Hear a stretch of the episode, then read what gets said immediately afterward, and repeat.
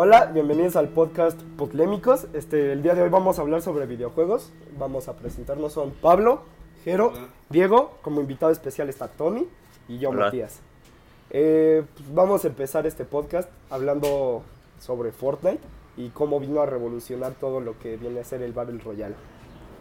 ¿Alguien Bueno, quiere empezar? Sí, más que el Battle Royale también vino a revolucionar como en sí la industria de los videojuegos, ¿no? O sea, deja tú el Battle Royale, revolucionó demasiadas cosas, ¿no? O sea, es un juego que llegó free to play, o sea, claro, está su modo de juego que es eh, el de salvar al mundo.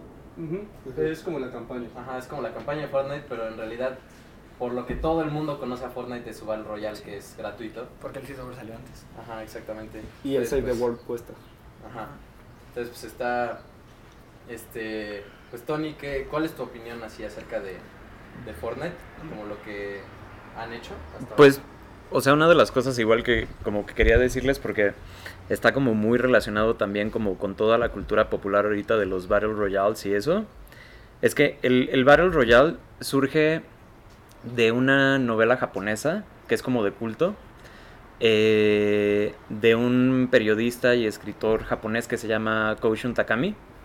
Y, este, y esa novela, de hecho, muchas de las personas hablan de que la autora de, de Hunger Games, de los eh, Juegos del Hambre, un poco se fusiló la, la- la idea de eh, Battle Royale, así se llama la, la- la- la novela, para poder escribir The Hunger Games, ¿no? Entonces, este, pues si no han leído la, la novela, les recomiendo que, que la lean. Básicamente, el, el Battle Royale lo sacan de las luchas libres, que eran cuando metían a todos estos, a todos estos los luchadores en el ring a pelear los unos con los otros, hasta que solo quedaba uno de pie, ¿no?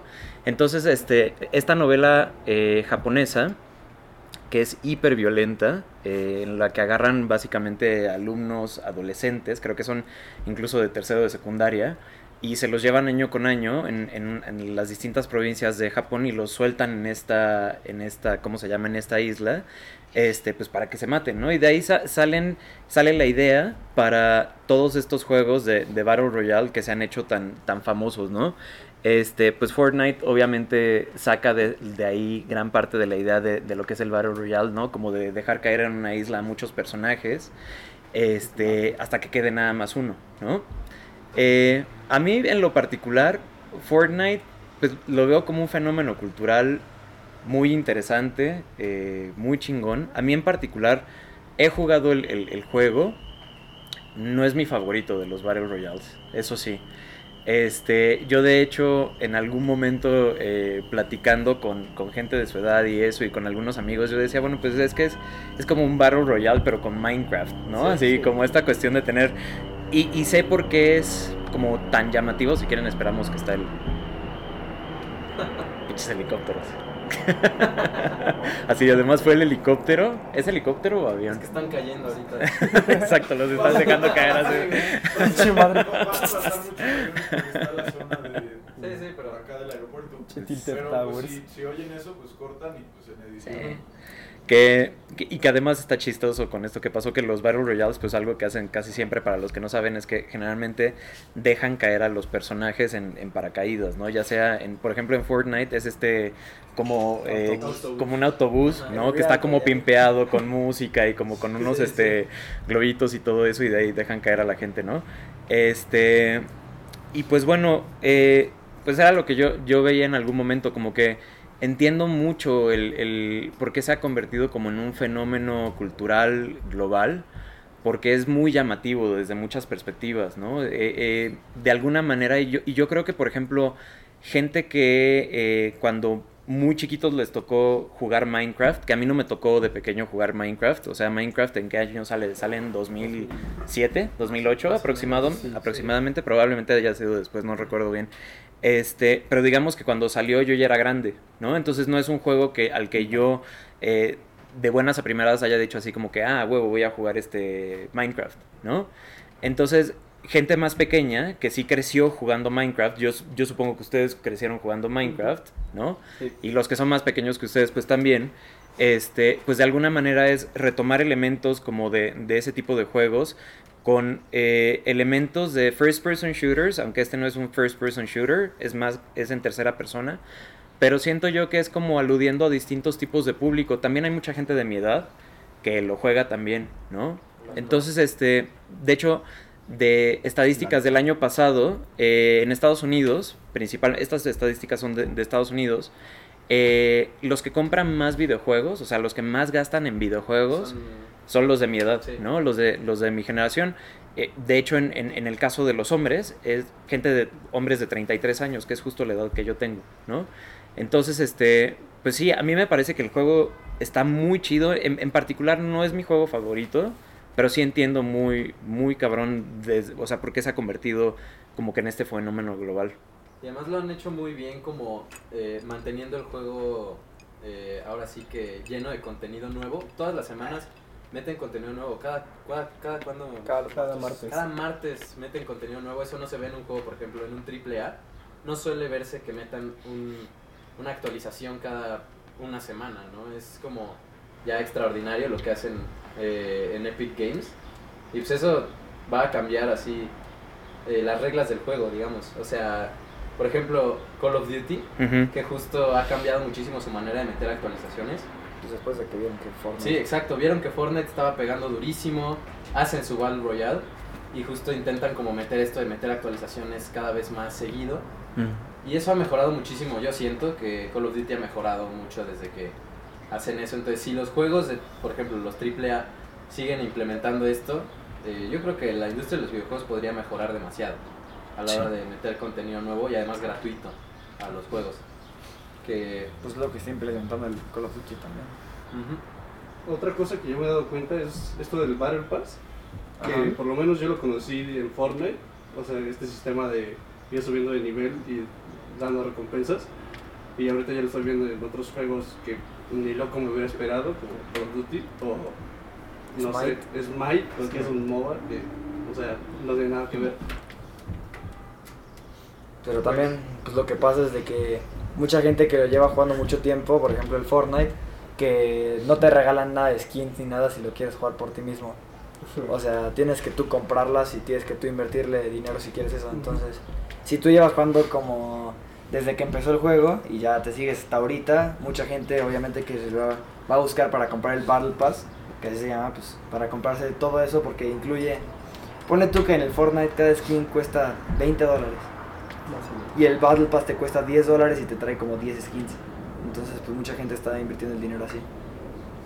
Sí, y de hecho yo creo que una de las cosas interesantes, por ejemplo, como con Fortnite y con las actualizaciones que tiene como semana con semana, es como recordar que ya son juegos que se crean en contextos en donde ya existen como las redes sociales, ¿no? Y esta cuestión de, de consumir como contenidos audiovisuales de manera eh, cotidiana, de manera semanal, de manera mensual, ¿no? O sea, como no, no tener que esperar tanto esta cuestión así como que, ah, bueno, hasta el año que viene van a sacar algo nuevo, ¿no? Un DLC, una expansión o algo así, sino que también ya, ya son este, son juegos que están pensados también para una generación que con- eh, consume contenidos de manera así inmediata, ¿no? Este, por, ejemplo, si, si nos ponemos a pensar, eh, ahora existe, aparte de YouTube, ya lleva un buen rato Twitch también, ¿no? Pero hay cada vez más gente que lo que hace es sentarse a jugar un rato, ¿no? Y streamear, o sea, pasar en vivo lo que están jugando.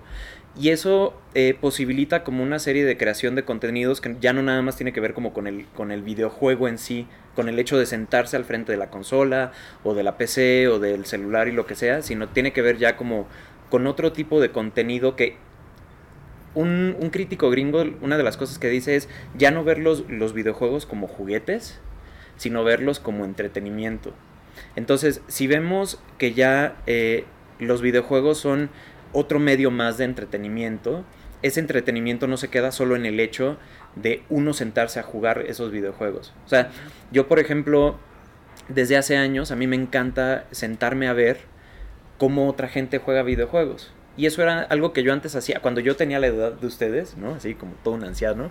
Este, pero cuando yo tenía la, la la edad de ustedes y que de repente salían los, los juegos nuevos y todo eso, ahorita por ejemplo que están este sacando el remake de Resident Evil 2 y todo eso, yo me acuerdo cuando salió y que nos juntamos así entre varios amigos a pasarlo. Y era un, juga- era un juego para un solo, un solo jugador.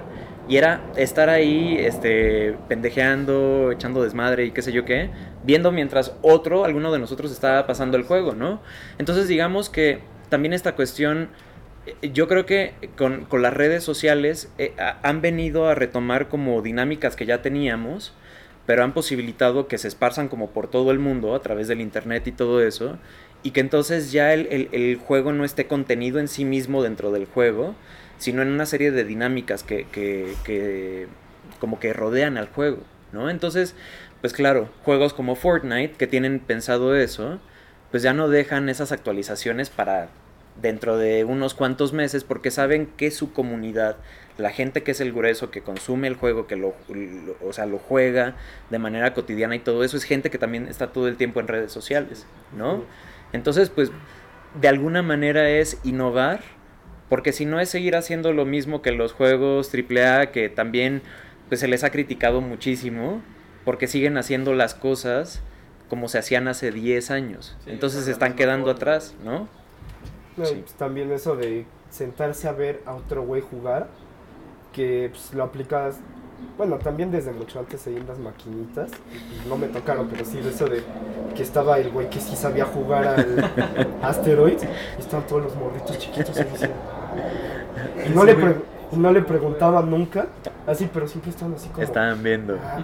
Y pues ahora igual con YouTube y Twitch de pues que estás viendo a otro cabrón jugar tú sin jugar y que sí muchas veces sí me ha llegado mi papá a decir como ¿por qué te divierte ver a otro güey jugando algo que puedes jugar tú ahorita? Y pues Claro. Que claro, ese, ese argumento, de hecho, no sé eh, cómo lo pueden decir con los videojuegos cuando toda la vida se han visto deportes y es exactamente lo mismo, o sea, ¿por qué ves un deporte?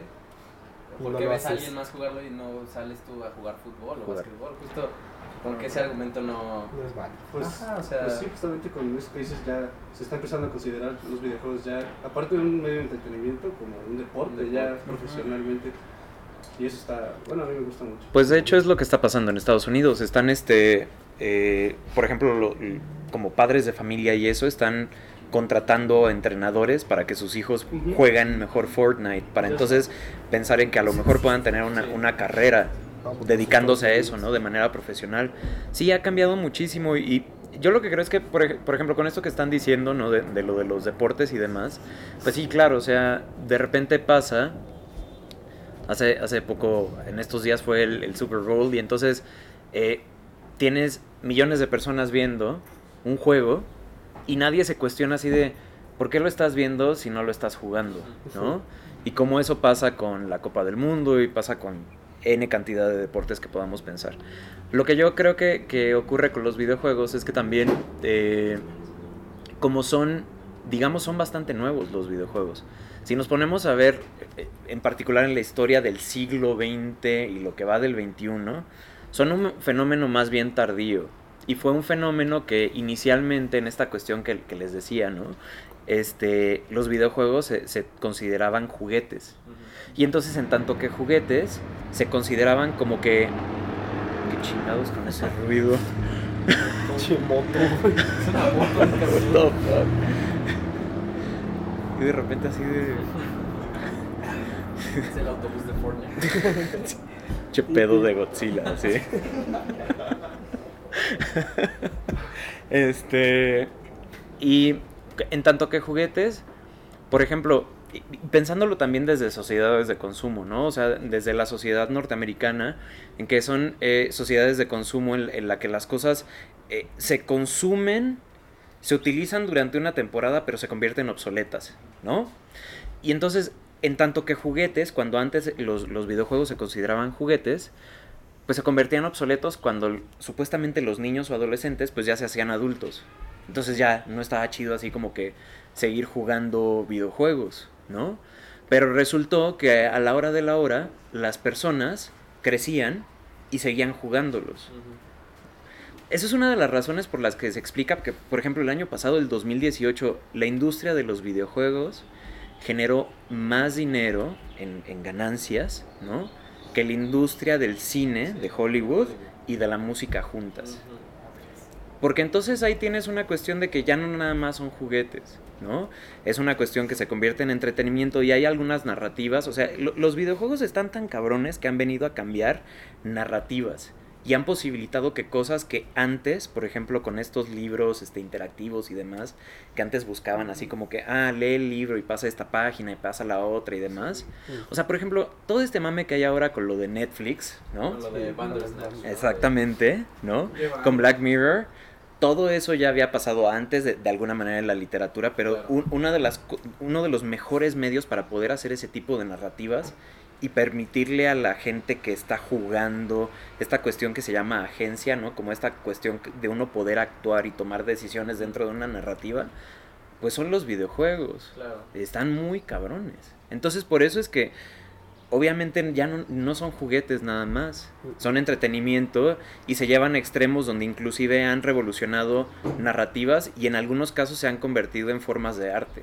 ¿No? Que hay mucha gente que así Sí. lo cuestiona así como de, ay, ¿cómo los videojuegos van a ser formas de arte? Y cuando te pones a ver toda la chamba que hay detrás para poder desarrollar un videojuego y un buen videojuego que aparte de todo le guste a la gente y todo eso, son años, Pues años y años. Los videojuegos empiezan, por ejemplo, con un guion, que un guion perfectamente puede ser el, el equivalente a el guion de una película, Claro. puede ser un libro, eh, también incluye como las animaciones del videojuego, puede ser, empieza claro con bocetos, los bocetos son eh, arte, digamos, son... El storyboard. Ajá, exactamente. Entonces sí, las...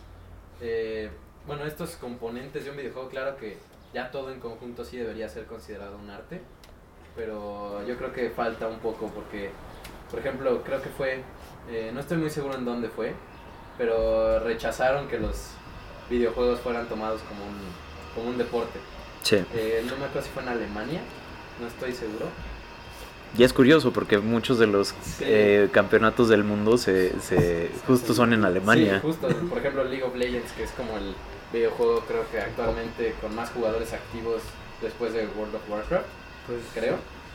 Los Este, torneos. Sí, los torneos de League of Legends son gigantescos. y- En Twitch. En Twitch Exacto. superan a Ninja como por 100 mil viewers. Sí. El agüita sí. Sí, Pues está. ahora tocaste un tema bastante interesante que es como lo rápido que se vuelven obsoletas. O sea, por ejemplo, dijiste ahorita los videojuegos y cómo duran muchísimo. Pero ahora vamos a tocar un tema que es como un poco polémico. Sería qué tan obsoletas son las consolas hoy en día. Que por ejemplo en 2013 salió el Xbox One y el PlayStation 4. Y en 2017 creo ya estaba saliendo, ya estaban anunciadas las consolas de siguiente generación, por así decirlo. Y ya anunciaron que para el 2020, 2021 ya va a estar saliendo otra. Entonces es como... Ya... Ya no, no es como el tiempo suficiente como para sacar suficientes videojuegos para una consola en sí. Entonces ya se están volviendo como muy... eh, se está volviendo muy rápido el mercado. Sí. las consolas. Eh, eh, eh, no sé, este es como uno de esos temas que, que podrían dar para discutirse muchísimo. Eh, yo creo que una de las cosas que tienen que ver es, es con algo que no solo se ve en los videojuegos, sino se ve con la tecnología en general. Estamos en una época en la que la revolución tecnológica que estamos viviendo es una de las más cabronas que ha habido en la historia de la humanidad verdaderamente el Internet vino a cambiar y a posibilitar un montón de cosas que históricamente hasta el siglo XX no se habían dado, ¿no? Es decir, nosotros, incluso la educación, incluso la manera en cómo generamos conocimiento, en cómo transmitimos conocimiento y todo eso, pues ha cambiado eh, radicalmente a, a partir de que tenemos estas pendejadas en las manos, ¿no? Este pero también estamos en un contexto en el que eh, sé que las compañías eh, nunca sacan lo último que tienen en tecnología, sino que sacan como que un pasito atrás de lo que tienen en te- tecnología y como que no sacan todas sus cartas, por así decirlo, ¿no? Eh, o sea, por ejemplo, nos pasa con... Y, también en un principio pues son tecnologías que son muy caras y hasta que se bajan los costos y demás ya entonces la, la hacen como producción en... Mike Myers. Este, hacen como la producción en masa y, y demás, ¿no? O sea, es como por ejemplo con, con el caso de los CDs. Los CDs pues estaban desde, las de, desde la década de los 60 o 70 aproximadamente y no fue sino hasta los 90 en que se popularizaron y la gente empezó a, consumirlos y, cómo cambió la industria de la música también con la cuestión de los, CDs y todo eso, ¿no? Yo siento que pasa algo similar con, con muchas de esta, estas tecnologías que ya tenemos, que ya están desde hace años, pero hasta ahora es que es como más barata tenerlas, ¿no? Pero también hay algunas, este, eh, digamos, compañías eh, pues que en, real, en, realidad lo que hacen es una pendejada. O sea, lo que están haciendo es, es creando consolas, eh, gadgets y cuestiones así que están pensadas en que en dos, tres, como máximo cuatro años dejen de funcionar, forzando a que los usuarios, o sea, la gente que tiene estos aparatos, tengan que comprar otro más, ¿no?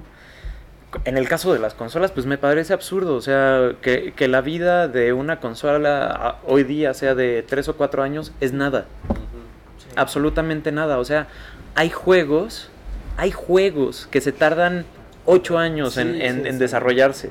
Entonces, eso significa que esos juegos que han marcado hitos, o sea, por ejemplo, Halo, Red Dead Redemption, o sea, un montón de juegos que se tardaron añísimos en poder desarrollarse y que son populares no solo en términos de en términos de eh, ay qué divertidos están o qué bonito es sino que hicieron buenos guiones los desarrollaron bien no son eh, juegos que están llenos de bugs y, como de, de, como de glitches y como de cuestiones así como que no funcionan bien sino que son eh, juegos que se tardaron muchos años en desarrollar no entonces pues también eso lo que posibilita es que ahora haya tantos juegos que sean como early access, ¿no? Como tener este acceso temprano al juego, porque son juegos que no están terminados. Y uno viene a ver juegos que llevan dos o tres años en el mercado y siguen diciendo que están en la fase beta. O sea, que ni siquiera es un juego terminado. Que eso tiene una parte positiva y tiene una parte negativa, ¿no? Pero también, pues yo creo que eso, lo, lo, que pasa es que son como también las productoras de videojuegos tratando de, de, ponerse a la par de lo que está pasando con el mercado de las consolas. A mí me parece absurdo que, que las próximas generaciones de, de, consolas ya estén como para el 2020. Sí, sí. O sea, es, es tonto. Porque entonces eh, muchos de los juegos que probablemente pudieron haber desarrollado bien para esta generación actual de, de, de consolas, entonces los van a empujar para entonces sacar un doble estreno como entre la eh, generación anterior y la nueva. Uh -huh. Y luego empiezan a hacer eso hasta que dejan de sacar juegos para la generación anterior. Y, y entonces ya. Muy y entonces bien. tienes un montón de gente que dentro de unos dentro de dos años va a haber gente que sí se compre las nuevas consolas, pero va a haber un montón de gente que sí que no tenga el dinero, porque por ejemplo, o sea, cuando salió aquí en México la consola, no sé, un PlayStation 4 estaba en que 14 mil pesos aproximadamente. Uf. Está en 13, 14 aproximadamente, que venía con un par de juegos, estaba carísima. Hoy día se puede conseguir en cuánto, como en 7 mil, más o menos, ¿no? Entonces, ¿qué es lo que va a pasar? Que dentro de unos cuantos años va a pasar lo mismo con la nueva consola. Es como con los celulares. Hay celulares ahorita que están en 30 mil pesos. Sí. Es como tener una computadora encima. Y entonces este que uno tenía de hace dos años ya es así de, no, esto ya es ya. antiguo, ¿no? Y ahora, algo importante en los celulares es que, por ejemplo, hay compañías que dejan de darle soporte a los, a los modelos antiguos. anteriores y aunque todavía puedan soportar las aplicaciones, lo hacen para obligarte a cambiar a un modelo más reciente. Es como esta computadora, esta sí. computadora es en monobloque. O sea, ya, ya tiene este bloque, ya no se le puede hacer nada, ¿no? Sí. bueno, entonces termino, si termino esto y ya. Sí, ya. Okay. Esta computadora la hacen en monobloque y probablemente va a ser algo que van a hacer con las consolas.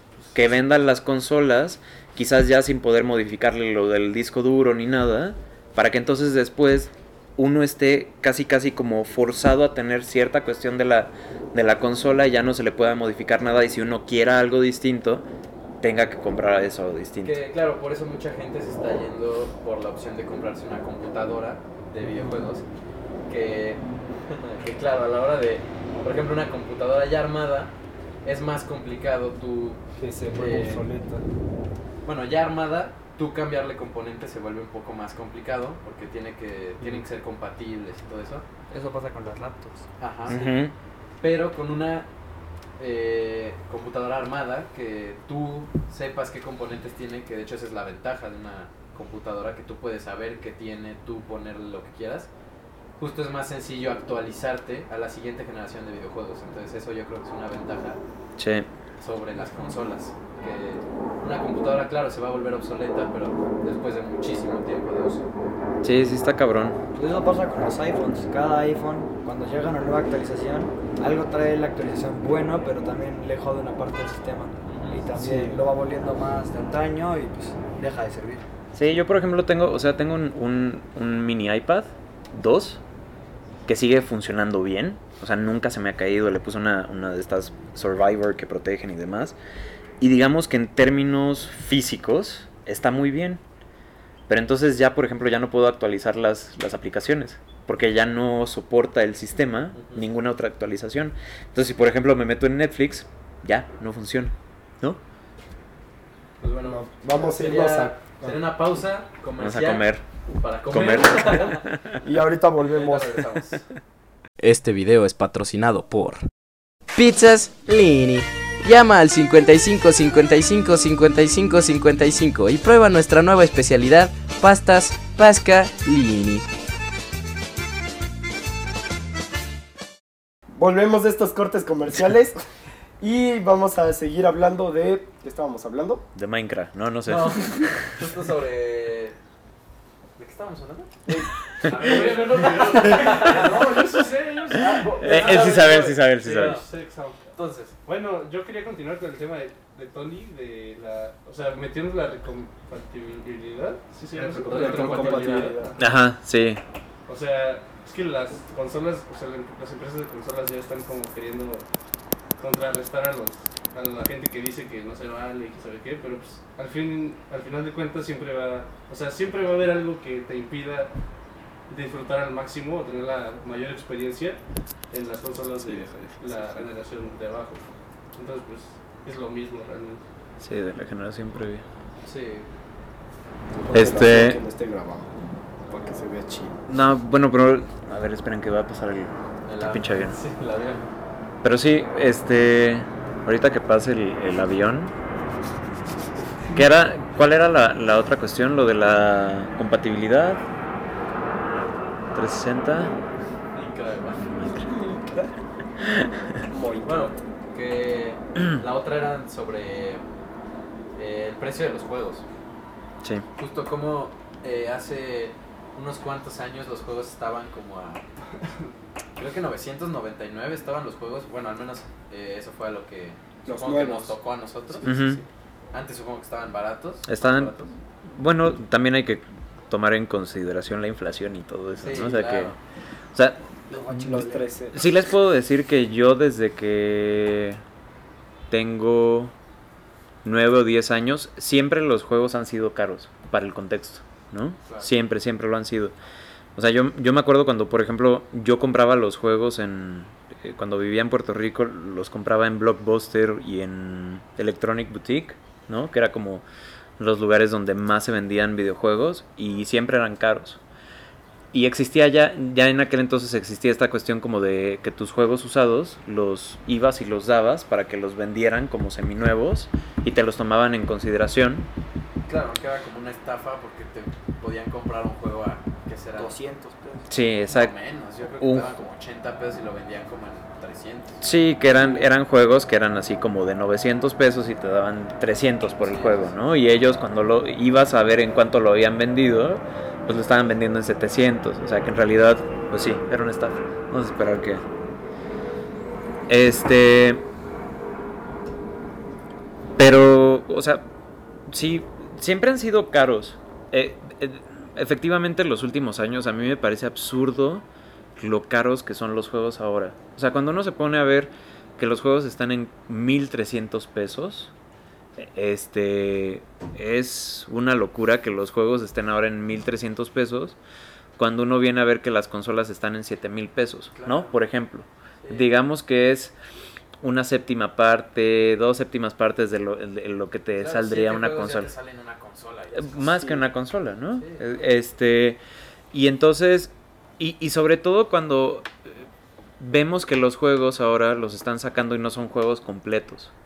Es decir, si uno estuviera pagando esa cantidad de dinero por un juego completo, bueno, ahí cada quien sabe.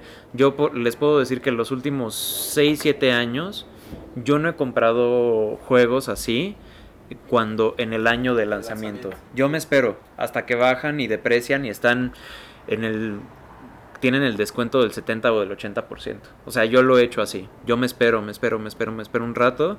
Este, o me espero a los sales cuando cuando en Steam y eso están vendiendo muy baratos los juegos, porque sé que la dinámica del juego es que están vendiendo juegos que no están completos y que lo que están vendiendo es una, una experiencia de entretenimiento incompleta que está pensada para que uno compre cosas extra del juego. Entonces eso a mí se me hace como injusto y deshonesto por parte de las productoras, ¿no? Yo preferiría que dijeran, ¿saben qué? Te vamos a cobrar, cobrar este 300 pesos por el juego, pero tienes que saber que vas a estar pagando más cosas si quieres todo lo del juego. como el caso de Fortnite, que es free to play y ya lo que vayas Y lo que vayas comprar, pues, claro, ¿no? Es Y-. Que eso ya también uno va dependiendo, o sea, digamos que en términos como culturales, eh, todo de, digamos que no hay una sola manera de ser gamer, ¿no? O sea, como esta cuestión de, de uno, hay, hay jugadores que son como más casuales, hay jugadores que son profesionales, y hay como una gama en medio de todo eso, ¿no? Hay algunos juegos en los que uno es muy bueno y uno le dedica mucho tiempo y hay otros juegos que uno los juega cuando uno va a una fiesta y va a echar la jugada con los amigos y eso y no lo vuelves a jugar en varios meses, ¿no? Entonces yo creo que los juegos podrían moverse a, a una manera como más honesta de, de cómo hacer las transacciones. Este, pero sí, a, a mí esa es una de las cosas que, que más me molesta con, con los juegos, ¿no? O sea, estas microtransacciones.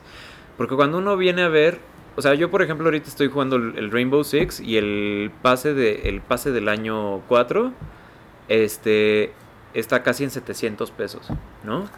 Y entonces todos los años es... Eso tiene una parte positiva desde cierta perspectiva. Cuando uno dice, ah, este juego siguen actualizándolo. O sea, no lo, deja, no lo tiran al olvido, ¿no? Y que dices, bueno, te van a dar ocho personajes nuevos, todos con su historia particular, con sus skins, con esto, con lo otro. Órale, ok, tiene una parte chida. Pero cuando vienes a ver...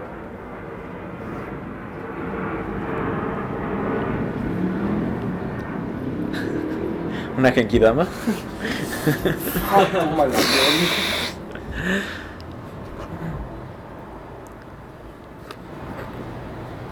Pues cuando vienes a ver que pagas, estás pagando por un pase anual, sí, con personajes nuevos y todo eso, 700 pesos. Pero que aparte de eso, para tener nuevos sombreritos, nueva ropa, nuevas pinturas para las armas, todo- todas las cuestiones de los skins para tus personajes, que aparte de los 700 vas a tener que desembolsar más dinero, a mí me parece absurdo, ¿no? Obviamente lo están haciendo porque la gente está pagando. Claro. Y yo creo que eh, la gente en tanto que como gamers y como eh, consumidores, si la gente dejara de comprar las cosas, que las productoras tendrían que cambiar la manera en cómo están haciendo negocio con los juegos, ¿no? Yo entiendo que a final de cuentas, pues están haciendo una cuestión, volviendo a la, a- a la parte de lo del entretenimiento y todo eso, que muchas de estas productoras pues no lo van a hacer de gratis. Que también es un está, es interesante este tema porque también en- hay toda como una parte de la industria que es como los juegos indies, ¿no? En los que uno como jugador uno determina cuánto que bien joder los aviones. Es que ya es por la hora, por el horario. por el horario ya hay más, más vuelos. Que esa parte también del, del. Como del gaming. A mí me gusta en, en las que. como que uno decide cuánto quiere pagarle. ¿No? Que eso también es, es, es algo que pasa también con la música, ¿no? Y es como en esta cuestión de la democratización del Internet, en la que se pueden hacer otro tipo de cuestiones. Muchas veces no se habla de eso, pero también hay como toda esta parte de, de la industria de los videojuegos que hacen cosas muy chidas y que están tienen como otras otras dinámicas de consumo, de creación, de producción y todo eso y que quizás habría que voltear a ver más ese tipo de juegos, ¿no?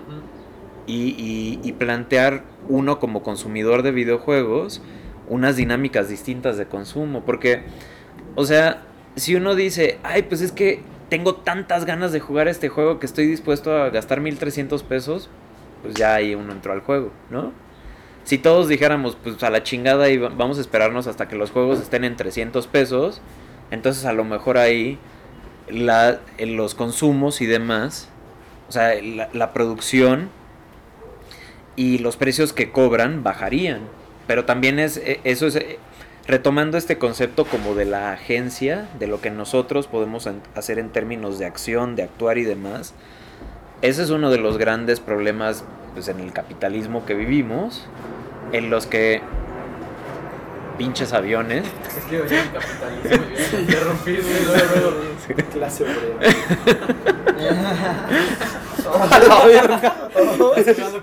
Cabrón. Perdón, perdón. Se le salió. Este. Chingón. Hablando de. Eh, pues si nosotros, desde que.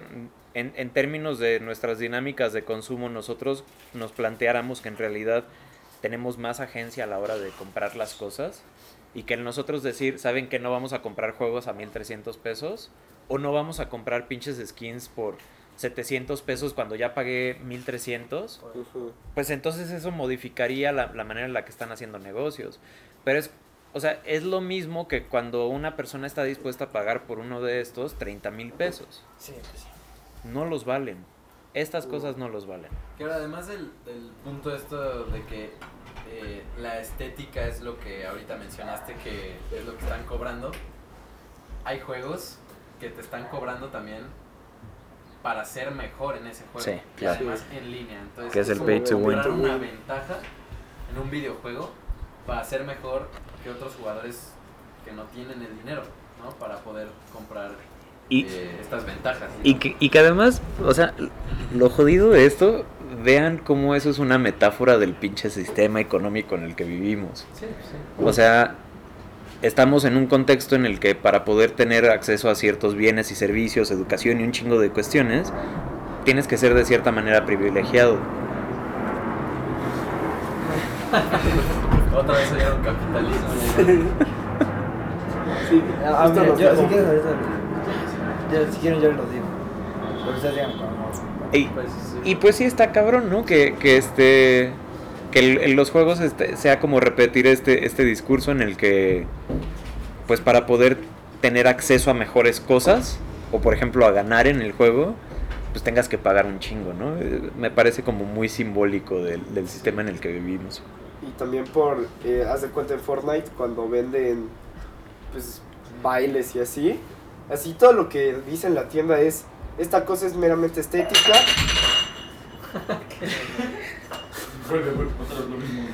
pues, que te dice, esta cosa es estética, no te da ninguna ventaja sobre el juego. Y he visto muchísimos clips de güeyes que ha- hacen un baile y esquivan un snipazo que los pudo haber matado, pues haciendo ese baile que compraron con su dinero.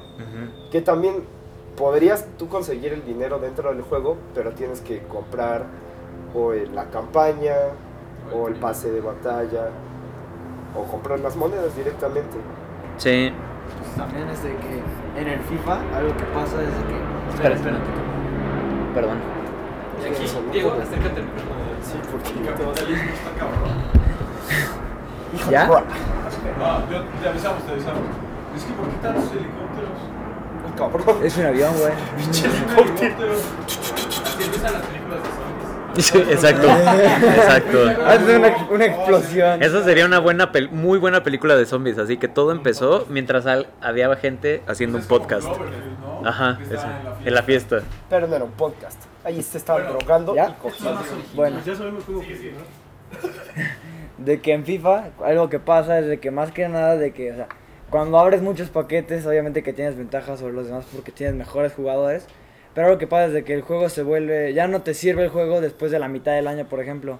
Porque a la mitad del juego sacan una cosa que se llaman TOTIs, que son Team of the Year, que son los jugadores. Y esos jugadores los van a tener obviamente la gente que tiene más dinero y va a comprarlos. Y tú lo que quieres es jugar en línea contra, o sea, contra gente. Y como tienen ellos a esos jugadores, tú no puedes jugar contra ellos. Aunque tú tengas mayor habilidad que ellos en el juego, obviamente te van a ganar porque tienen ese equipo. ¿Qué es lo que pasa también con, con, por ejemplo, con los DS DLCs, con los mapas y todo eso, ¿no? En los first person shooters. Que es así de, tú no puedes jugar esto, no te puedes meter en estas partidas porque tú no tienes, no Los cuentas con estos mapas, sí. ¿no? No tienes estos DLCs. Entonces es, de cierta manera, aunque puedas jugar el juego, ¿no? O sea, desde cierta perspectiva, es como plantear escenarios en los que a huevo tienes que comprar las cosas como para poder jugar con todos los demás, ¿no? Que es como lo que es- estás diciendo y está muy cabrón. Que, bueno, Fortnite. Fortnite. El Fortnite ¿El Fortnite? y el, y el Fortnite, Minecraft. sí. Siento que sí vino a cambiar eh, muchísimo ese, ese tema, ¿no? De las microtransacciones. Y yo creo que lo vino a cambiar a favor de los jugadores. Porque yo recuerdo una época que fue cuando salió la disque nueva generación de Xbox One y PlayStation 4. Ujú. Salió un juego para Xbox One, creo que era exclusivo para One en ese entonces, que se llamaba Killer Instinct. Que ese juego, el original, así de no sé qué consola. De Super Nintendo, que sí. que fue de mis juegos favoritos. Este, venía creo que con 11 personajes, ¿no? El juego de Killer Instinct para Xbox One te traía creo que 8 personajes y todos los demás espacios estaban vacíos porque así decía temporada 1 y había otros 8 espacios en negro iban metiendo un personaje al mes, ¿no? Y tenías que pagar por esos personajes individualmente y eran unos precios exageradísimos, ¿no? Y había abajo todavía más espacios para meter más temporadas Claro. que es un juego que en sí te lo están vendiendo y es incompleto. O sea, tú Claro. lo ves y dices, ya tienen espacios, o sea, ya tienen planeado hacer esto, ¿por qué no lo sacaron en el juego original? Claro. Realmente lo están haciendo para vender. Sí, y eso es algo que han ido cambiando mucho como a partir del 2005, 2006. Sí. Este, antes, por ejemplo, los juegos de pelea pues venían eh, muchos espacios. Por ejemplo, estoy pensando en Marvel vs. Capcom, ¿no? En el primero y en el segundo. No mames, güey. Además cada vez pasan más cerca. Sí, güey. Como vamos a jugar. Va a explotar y ya empezar el apocalipsis zombie. Imagínate que se ve en el podcast que un avión choque esa torre. No mames, No, qué mal viaje, güey. Solo se ve el puto avión llegando. Güey, nos envían a todo YouTube. Como el comercial de Messi que van jugando ahí fútbol en un avión con Kobe y de repente no, se ve como se estrella el avión. Qué mal viaje. Este, y pues sí, y, y por ejemplo, eso, eso era algo que venían los espacios en blanco o como en gris de personajes que uno desbloqueaba en el juego, pero sacando nuevos finales o cuestiones, o sea, cosas que uno no tenía que Que comprar, gratuitos. sino que tenían que ver como con la habilidad de uno como gamer, O ¿no? con O sea, el que con el tiempo que jugabas, ¿no? Este, que por ejemplo ahora también es chistoso, regresando al que les estaba contando ahorita con lo de Rainbow Six, yo estaba viendo lo de los, lo de los operadores, que son como los, eh, los personajes con los que uno puede jugar, y cuando yo dije, ¿me compro la versión completa, sí o no? Me metí así literalmente en un video de YouTube para ver cuántas horas tendría que jugar yo para poder sacar todos, los todos esos personajes sin gastar un peso, ¿no? Y eran 750 horas de juego. Y yo dije, no, o sea, y conseguí el, el, el juego en un sale, en una barata en Steam. En vez de salirme en 1300 pesos, me salió en 300 pesos. Y me vino con los 24 operadores, ¿no? Entonces, de todos modos, vuelta a lo mismo. Es dentro de, de este contexto en el que así, que para uno obtener algo tiene que ser dinero a cambio o un chingo de tiempo. Sí. Que ya no, ya no hacen los videojuegos como para agradecerle al jugador que está jugando el juego, sino para seguir sacándole dinero. Eso es lo Sí, eso está feo. Sí, es como si vieran a los jugadores ya como carteras. Sí, eso está bastante chafa. Pues más que nada los que le compraron el juego al jugador, porque pues al fin y al cabo la mayoría son niños y pues tienen que pedirle el dinero a sus mamás. Sí. Y Sí. muchas veces sí se los dan. Porque sí, sí hay papás que les dicen, no, ni madres. Y pues ya el morrito llora porque no tuvo su skin. Pero hasta ahí queda. Pero Sí. muchas veces es como, pues, pues sí son 40 pesos, pero ya van otras 70 de 40 pesos. Y yo, por ejemplo, o sea, yo, yo diciéndoles así a ustedes como, como adulto, ¿no? Y con esta cuestión de que tengo más de un trabajo, ¿no? O sea, tengo un trabajo en la mañana y luego hago cuestión como de videos y de fotografía y todo eso eh, por fuera, ¿no? Como del trabajo. Me encanta jugar videojuegos, pero yo ya no cuento con el tiempo con el que contaba antes para jugar videojuegos.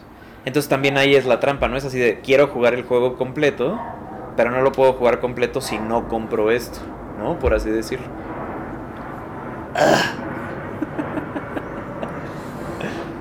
Te pasas el agua. Bien. Hacks en juegos competitivos. Ay, no, qué horror. Espera, espera. Sí, Rainbow, comunidad tóxica. Eh, comunidades son tóxicas. No, el, el LOL y el Todas las Rainbow. comunidades tienen su lado tóxico. Emiliano. No, Ahora, bueno, vamos, yo quiero tocar un Espera, tema. espera. pues, Ahí está, ok. Pinches Bueno, yo quiero tocar un tema que lo mencionaste hace rato, que sería esto de que la industria de los videojuegos eh, generó el doble de ingresos que la industria de Hollywood y la industria de la música juntas. Que hay un proyecto que es nuevo, o sea, ya lleva varios años anunciado, pero es creo que va está planeado para salir 2021, creo, no estoy muy al tanto de la fecha. Pizza, Hola, sí. pizza ¿Quiere Pixar? y Pepsi. Es correcto. Ya lleva la Pepsi. Es correcto. The price is right. Llévate la máscara, güey. ya llegó la pista. Sigan grabando. Sí. Va, Pero como llegues, tragamos, ¿no? Va. Ah, güey, si quieres que se No, enfríe. pues seguimos. Yo sí creo que me No, Seguimos. sí, Seguimos, seguimos, seguimos. Ey, pero A no ver, tires eso. querías... Eh, eh, bueno, este proyecto que a mí se me hace muy interesante es un juego que se llama Death Stranding.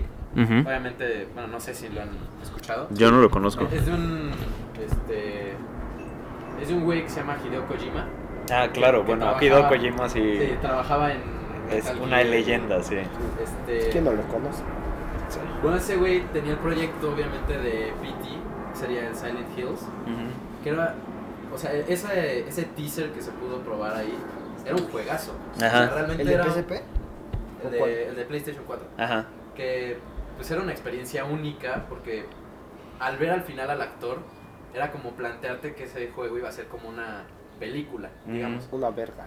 Y lo que está lo que está haciendo ahora con Death Stranding es que es un juego en el que está involucrado Guillermo del Toro como actor Ajá. y como director. Ajá. O sea, ya lo que están haciendo es como una película hecha videojuego, porque todo, todo el juego es como, eh, en vez de hacerlo como con animaciones así vacías, es motion capture. Entonces Mm. graban a actores reales con trajes de captura de movimiento y Sí, les ponen todo el, Ajá, el le sistema en la cara y para la actuación y... entonces lo que está haciendo ese güey, yo siento que va a ser como el siguiente paso en la industria de los videojuegos para meter un nuevo, no sé si sería una categoría, no sé qué sería realmente, pero va como a Revolución. abrirle paso a los videojuegos para que sean vistos ya como un, Sí. como un arte, por así Mm. decirlo. Están involucrando gente demasiado importante. Que yo, o sea, sí, estoy totalmente de acuerdo con lo que estás diciendo, pero yo, yo creo que tiene que ver más con cómo, eh, es, digamos, como contextos más tradicionales y conservadores de, de la población, ¿no? En, particular lo que tiene que ver con los medios de entretenimiento, cómo perciben a los videojuegos. Porque ya van muchos años en los que los videojuegos eh, generan mucho, en términos económicos, generan mucho más dinero que industrias combinadas, como lo del cine y, y- y lo de la música, pero también más gente los consumen, es decir, más gente los juegan que ir al cine, que descargar música, estas cuestiones. Lo que yo creo es que los discursos y las narrativas como públicas eh, quizás no se han puesto a la par de lo que ya está pasando de hecho, ¿no? ¿Cómo? ¿En qué sentido? En, en términos de que, por ejemplo, en términos de las narrativas de los videojuegos, eh, por ejemplo, Halo ha sido uno de los juegos más caros del Halo 2, ¿no? Ha sido uno de los juegos más caros y ha sido uno de los juegos que más dinero ha generado, más que películas, justo por lo que plantea como entretenimiento. Y para eso contrataron a muchísima gente, incluso actores de voz, ¿no? digamos que los videojuegos, toda esta cuestión del motion capture empezó con los juegos de deportes. Sí. Desde aproximadamente cuando ya estaban acabando los NBA Live, como por ahí del 97, y cuando se pasó del Super Nintendo al PlayStation, a la primera, ya ahí empezaron estas cuestiones. Y estaban contratando Jugadores del NBA.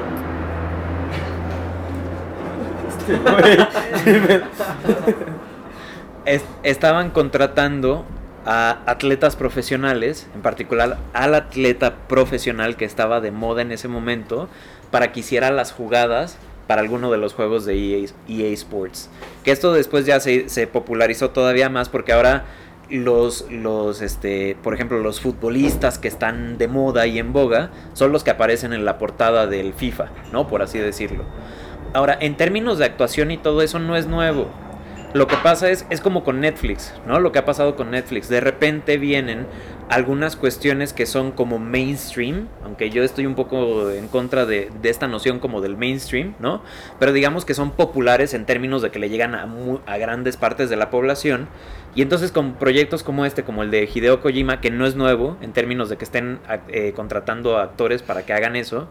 Yo no sé si se acuerdan, por ejemplo, en- fue en Call of Duty, cuando... Eh, Kevin Spacey. Kevin Spacey, Claro. ¿no? En Rainbow Six también la que sale hablando con los operadores y todo eso, no me acuerdo. de zombies, ¿no? El que salieron actores. Sí, el de la Sí. Desde, desde Black Sí. Ops 1. Hay muchos, hay muchos juegos, in- incluso por ejemplo de, de músicos. Yo no sé si ustedes llegaron a jugar Left 4 Dead, el 1 y el 2. El que hizo el score es uno del, o sea, muy buen músico experimental, Mike Patton, que es de este, ¿cómo se llama? Esta Fantomas y de todos sus proyectos eh, alternativos. Entonces, digamos que lo que está pasando es que se está popularizando el hacer eso y se está visibilizando en contextos donde antes no se visibilizaba, ¿no? Yo digo que, por ejemplo, un proyecto como este, como el de Hideo Kojima, es como el proyecto perfecto para abrirle las puertas ya a los videojuegos para que sean... Para que sea oficial el asunto. Exactamente, Exacto. Sí. ¿Quieren tomarse la pausa o seguimos? Yo digo que sigamos. Bueno, Sí, seguimos. Bueno. no, yo quería hablar de. Esperen. Yo agarro una de acá. Yo quería hablar de esto de los videojuegos como arte que hablaban hace rato. Por. también por qué le están partiendo la madre a las películas. Pues es. Que muchas. Cuando juegas un videojuego, tú te metes casi en carne propia en la historia. O sea, en una película estás viendo al güey y le matan al compa y es como. Qué mal, pero. pues, nada más. Así cuando tú estás jugando. Ajá. Y cuando pues tú estás jugando, pues ahí está el güey que te ayudó a pasar todo eso. Y pues te lo matan y sí, sien- sientes más feo. Bueno, al menos eso. En ese, sen- en ese sentido yo creo que se parece más como a la literatura, ¿no? O sea, porque en términos del... Siempre, solo pasa cuando hablas tú. No, no, sí, de... Así les digo mensajes, hablando. Así, está... No, que... Párele, párele. En, en términos de, este, por ejemplo, se parece más a la literatura en términos de que, por ejemplo, a mí me pasa que cuando leo novelas en las que los personajes mueren, novelas que me parecen entrañables, te pones a ver, le dedicas mucho tiempo a la, a la novela, ¿no? O al libro. Y aparte le dedicas, pues, como una parte intelectual, una, una parte emotiva y demás. Y yo creo que algo similar pasa con los videojuegos. Es como que uno se clava más en ese tipo de narrativas. Y claro, o sea, yo por ejemplo me acuerdo en, en, en Gears of War 2, cuando Dom por fin encuentra a la, a, a la esposa. No. No, está bien. Es uno de los momentos más tristes de videojuegos, así, de los Yo más tristes. todo, ¿no? Ajá, Sí, está, como- está muy fuerte. También cuando Sí. se muere, ¿no? Yo lloré. Es Por que eso- cuando jugaba con mi hermano, yo, yo era el segundo control y me tocaba Dom y lloré cuando se murió. Sí, porque entonces uno le invierte mucho en tiempo y uno te- a- atraviesa como por estos procesos de id- identificación con los personajes y eso. Y claro, cuando vienes y en la narrativa te plantean algo que es disruptivo y rompe lo que habías construido hasta el momento, pues sí, es así como desgarrador, ¿no? Hasta cierto punto. Entonces sí. Y, y también, por ejemplo, o sea, véanlo en, en términos literalmente de tiempo. O sea, cuando uno va al cine, cuando uno ve en estos momentos se consideran películas largas las películas que pasan de las dos horas, ¿no? Así de, ah, eh, dura dos horas y media, esto, es una película larga. Hay películas mucho más largas que eso, pero no es lo común y corriente en el cine comercial. Pero, por ejemplo, en, en general, los videojuegos, por ejemplo, si, si vemos ahorita el Red Dead Redemption, ¿cuántas horas son? Son casi 80 horas de juego, ¿no? De la historia principal, ¿no? Entonces, pues claro, uno le está invirtiendo un, chin- invirtiendo un chingo de tiempo y... ¿No? Claro, en ese tiempo Y es lo que tú dices. así. puedes desarrollar un personaje perfecto ahí, como en, que serán unas 3, 4 horas ya el personaje lo sientes como un conocido tuyo. ¿no? Claro. Sí, no como en una película que tal vez sí puedas desarrollarlo tantito, pero necesites una trilogía más para que sea Exacto. más, más entrañable contigo y que digas, ah, este O güey que seas una está persona muy cabrón". talentosa o habilidosa que sepa personaje desarrollar un personaje en 20 minutos. Claro. Que por eso, fíjense lo curioso del caso. Como Netflix hoy día tiene tanto, tanta popularidad en términos de sus series, que no es algo nuevo. O sea, no- Netflix no inventó las series, ni las miniseries, ni nada de eso. Pero se ha movido hacia allá. Porque justo es... Qué poca madre. Carajo. Pues, eh, pues sí, o sea, ya que aprovechando que están metiendo los sentimientos y todo eso de lo que se siente jugar un juego. O sea, para mí, yo que jugué competitivamente Call of Duty, es como. O sea, fue una de las mejores experiencias de mi vida.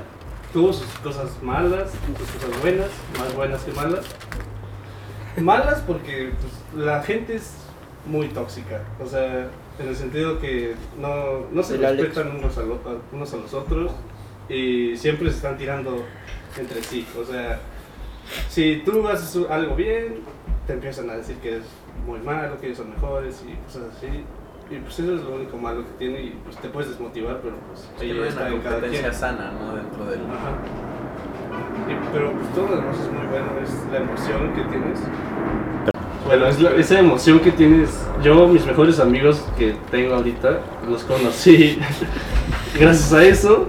Y pues aunque suene tonto o no sé si suene tonto, mis papás siempre me dicen, ¿y si son tus amigos? Y yo les digo, sí, son mis mejores amigos. Y, y o mejores sea, me cae muy bien, uno vive en Chihuahua, otro vive en Cancún, otro vive en Los Ángeles. O sea, y así conocí a mucha gente muy buena para mi vida y que ha construido mi adolescencia. Y, o sea, sí, cuando una vez fui a un torneo presencial Ujú, y, y sí, no, o sea, nunca me imaginé eso. ujú. Y es muy padre porque te sientes como muy competitivo y como tienes a los otros tipos ahí enfrente, es como siempre, les tengo que ganar sí o sí. Y sí, pues siempre con respeto y, y cuando la comunidad es respetuosa, pues se siente muy bien. Y no sé, ¿ustedes qué opinan de- del competitivo? Pues es que el, el- bueno, yo digo que eh, el único problema del competitivo sería ese, que no hay como una competencia sana, ¿no? Realmente los jugadores siempre están como... Peleando. Bueno, que justo Diego me robó las palabras de la boca, es, se la pasan tirando mierda así a otros jugadores, entonces eso está muy feo porque les alientan a otros jugadores a no querer entrar. ¿Sí lo dije bien? Sí. Ok. Entonces sí, muchos jugadores no se atreven a meterse al competitivo porque entran y lo primero que Les ven es como, ah, eres malísimo, regrésate a jugar públicas o no sé, cosas de ese estilo que son horrorosas. Ningún jugador debería como recibir algo así, ¿no? Debería haber como una sana competencia como hay en otros deportes, ¿no? Que llega un jugador novato y no es como que todos le empiezan a tirar mierda. Está aprendiendo a jugar y se está adaptando. Ajá, Justo eso, ahora que me acuerdo,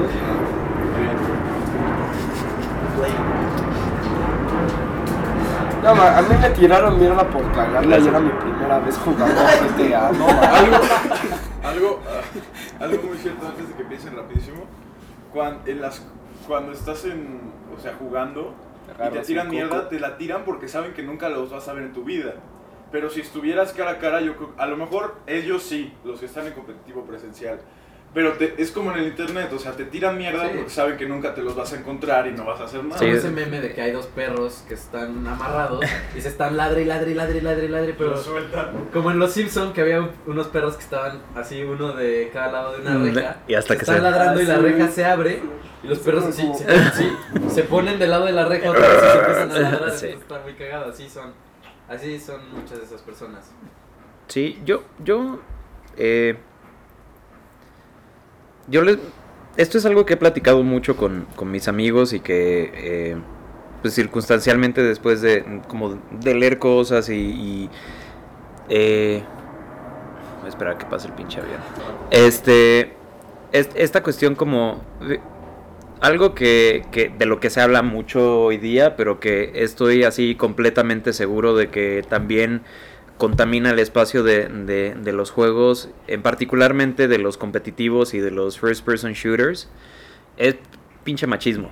O sea, la verdad es que está, está muy cabrón. Eh, yo lo he visto, por ejemplo, eh, mi pareja y yo jugamos y ella, ella es muy buena jugando first person shooters y cuando jugamos y jugamos con, con el headset y todo y que escuchan que es una mujer jugando, o tiene de dos, o buscan minimizar las ideas y eres mujer, eh, tú no puedes estar jugando esto, o la otra es empezar a tirarle el perro. O sea, como que no hay nada en medio entre esas dos No, no hay respeto. no hay nada, ¿no?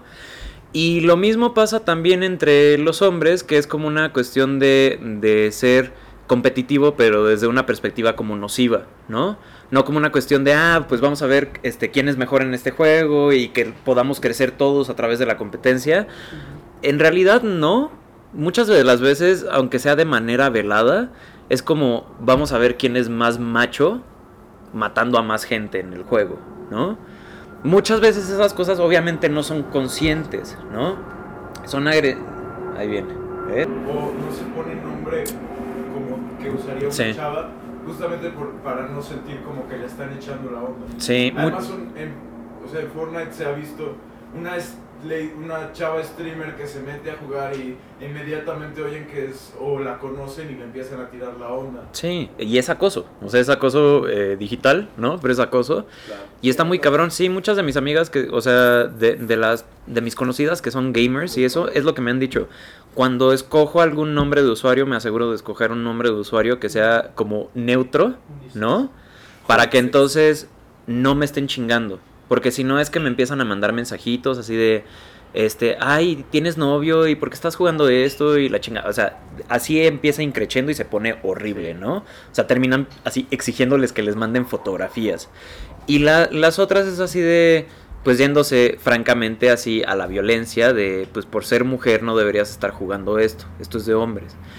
Y si ustedes se, ven a- se ponen a ver los insultos eh, en los chats y con las diademas y todo eso en, en los juegos competitivos y eso, generalmente son, pues son in- insultos machistas, son insultos que van eh, y también son homofóbicos, transfóbicos, son racistas. Este, también los first person shooters, eh, por esta cuestión de ser juegos violentos, creo que tienen e- esta cualidad de, de, por momentos, atraer a gente que a lo mejor tiene como cierta idealización de lo que es la guerra y la violencia, ¿no? Que a lo mejor en términos ideológicos tengan ciertos discursos que no sean muy progresistas, por así decirlo, ¿no?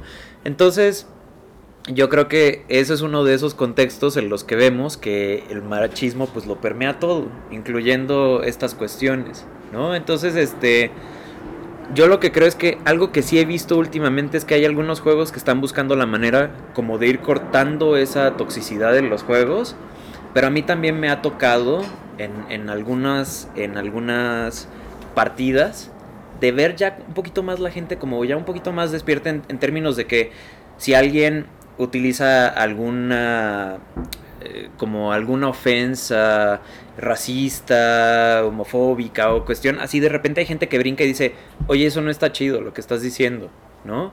O que es así de que de repente si estás jugando con un equipo así de, sabes que este está tóxico, vamos a, a- a- quiquearlo. vamos a quiquearlo y vamos a reportarlo. O sea, yo neta, todas las partidas donde la gente empieza a utilizar este, the N-word, empiezan con cuestiones así homofóbicas y eso, yo los quiqueo o vo- voto para, para, que lo, para que lo quiquemos y aparte los reporto. Porque, o sea, esta cuestión como de la separación de este es el mundo real y este es el mundo de los videojuegos y no, no están, o sea, están separados. Es como lo que decían de, de los perros que, que se están ladrando y que están en, en lo anónimo, ¿no? Y que de repente cuando se abre la, la, la reja, pues ya no se ladran. Pues yo creo que, o sea, es justo esta cuestión de ya hay que entender que el mundo real y los videojuegos son la misma cuestión, ¿no? Entonces, definir kick. Ah, buenísimo, gracias, sí. Que yo creo que nos, nos, nos falta. Van a tener que poner un glosario de algunas palabras que, que utilizamos mucho en el podcast. Este, en la descripción del episodio, no sé, algo. Este, eh, kick, kickear es literalmente pues de pa- patear. Y es cuando uno está en, en partidas que son como colaborativas de dos equipos de 5 contra 5, lo que sean. Y es cuando alguien o juega mal o está siendo tóxico, uno puede votar para patear a esa persona del equipo, ¿no? Que tiene una parte chida, que es como para cuando uno quiquea a alguien que, que, este, que se comporta de manera tóxica. Y hay gente que cuando, o sea, que está siendo tóxico al querer quiquear a alguien porque dicen, ah, es que como este es mal ju- jugador, entonces hay que sacarlo del, del O equipo porque no es, no, ajá, no sirve, ¿no? O algo así. O es una mujer, que me ha, me ha pasado también así de, no, en nuestro equipo no aceptamos mujeres y las quiquean, ¿no? Y es así, es una pendejada. Entonces, este, pues no sé, yo lo que creo es que nosotros, de, de, de, de manera activa, y en particular, o sea, los hombres, porque son más los hombres los que juegan. O sea, hay muchas mujeres jugando, pero son más los, lo- los hombres los que juegan y los que no se sienten tan, tan, este, tan incómodos como de visibilizarse en esos espacios. Yo creo que a nosotros nos toca decir así, cortar de, eh, así de raíz esas cuestiones que si alguien se pone de, de tóxico y de nocivo con ese tipo de cuestiones, decir, sabes que no está chido. Vamos a jugar chingón, pero esto no, no está chido aquí, no lo vamos a permitir. Porque eso es lo que va a permitir eso es lo que va a posibilitar que entonces otras comunidades que generan, que ya juegan y que llevan mucho tiempo jugando, se sientan cómodas con el espacio y que tengan esta voz y demás y que, y que por ejemplo, las mujeres ya no tengan que sentirse incómodas a la hora de conectarse a disfrutar de un rato de entretenimiento con, y, y de poder ser gamers sin tener este estigma así de es que si entro o me van a juzgar o me van a acosar o me van a mandar a la mierda o qué sé yo qué, ¿no? Sí, está culerísimo. Quedan cinco. Bien.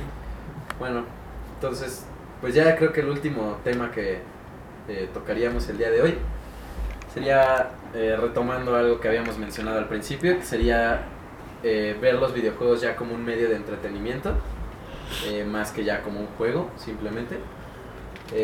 Y también hablar sobre más o menos lo que está pasando hoy en día con esto de que empresas se están metiendo a medios de comunicación como lo son YouTube y están tomando como la delantera a la hora de decir como siendo los canales más reconocidos eh, y le están quitando oportunidad a creadores de contenido, que en este caso vamos a hablar de los videojuegos, eh, que estas empresas llegan y quitan, por ejemplo, al canal PewDiePie, que bueno, no sé la mayoría de la gente donde lo conoció, supongo que sí cuando era un gamer, que él se grababa reaccionando a juegos de terror, ¿no? Él realmente su canal era entretenido porque era verlo a él jugando juegos que a lo mejor muchas personas no se atrevían a jugar.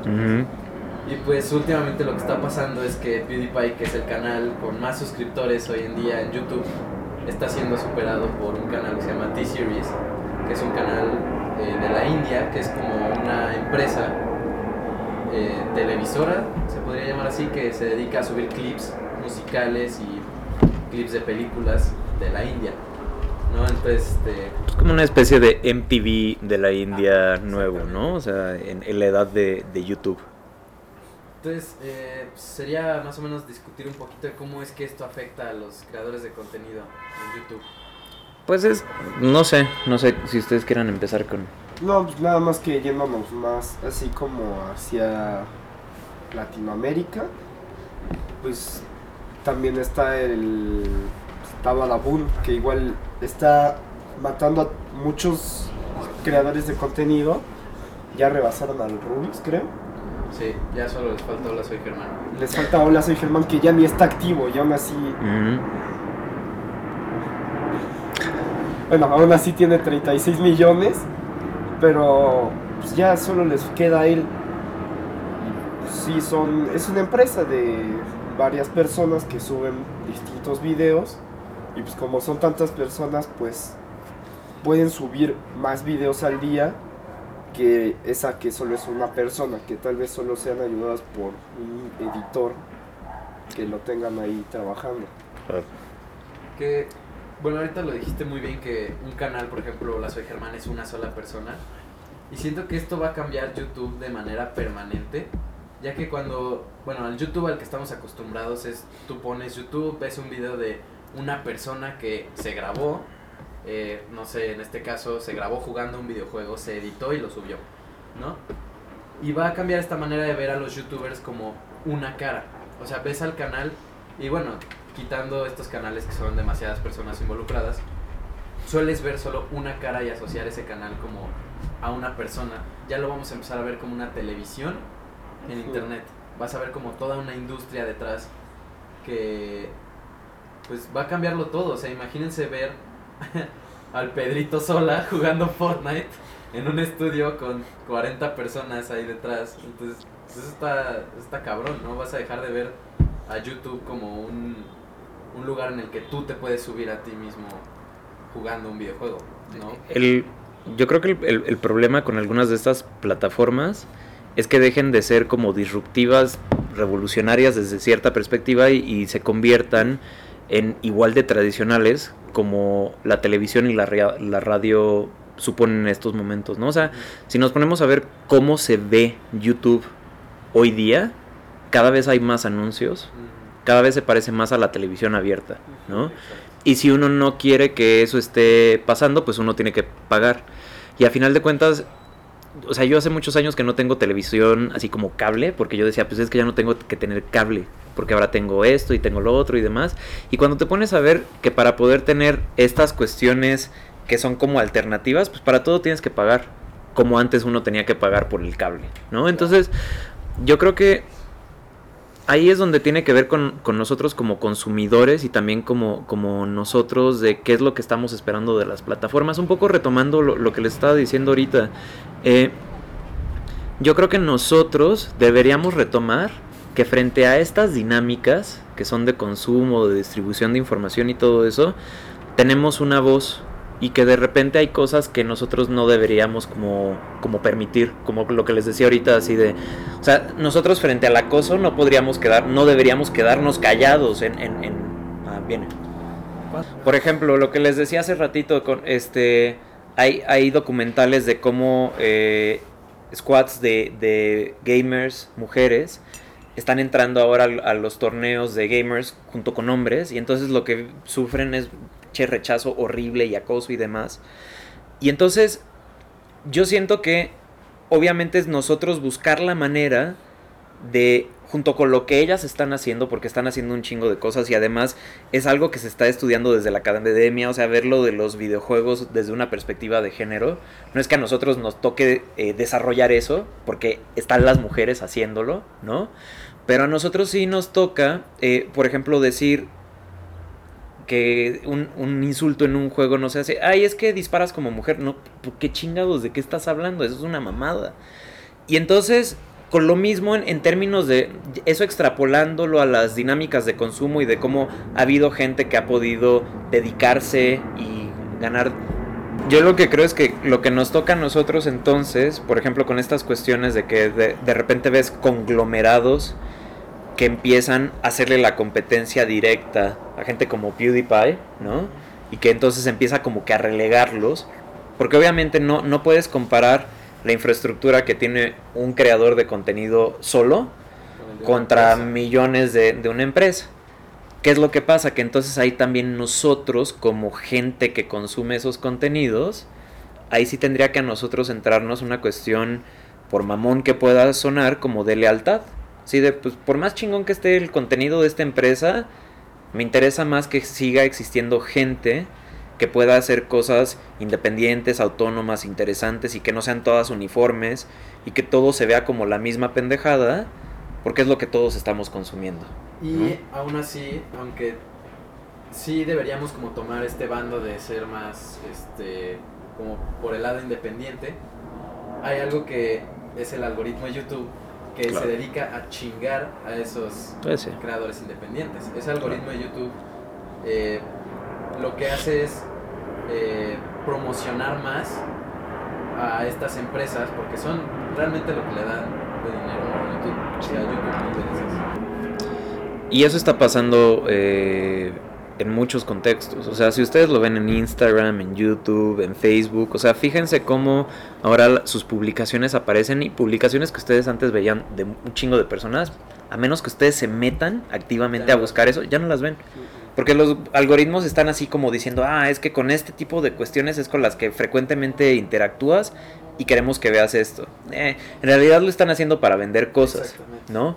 Eh, hay mucha gente, es un tema muy interesante, este, que están hablando como que esta época dorada del, del internet, de las redes sociales, de la web 2.0 y todo eso, como que ha llegado a su fin. En términos de cómo, obviamente, muchas de estas marcas, muchas de estas empresas que durante muchos años estuvieron así como de, el internet no lo entendían, no sirve para nada, y como que ahora ya se pusieron al corriente de que sí sirve, llega mucho más que la tele, llega mucho más que la radio, llega mucho más que los medios tradicionales de comunicación. Entonces ahora le están metiendo dinero y esto se está mezclando no solo en intereses económicos, sino también políticos. O sea, los gobiernos de todo el mundo le están entrando al Internet de una, de una manera absurda. Sí. Eh, pues yo creo que ya hasta acá, bueno, no creo, ya hasta acá llega el podcast. Este, esperemos que les haya gustado. Gracias, Tony, por venir. No, pues ustedes, está bien chingón lo que están haciendo. Gracias por la Pueden, invitación. pueden seguir a Tony en sus redes sociales que serían The Spectral Tiger. También aquí salen. The Spectral Tiger, Por The Spectral ahí, Tiger, por que acá, por arriba, abajo, donde sea, acá en la nariz. Sale. Ay. Y pues, gracias por ver, escuchar lo que sea que hayan hecho. Y. Bye. Adiós.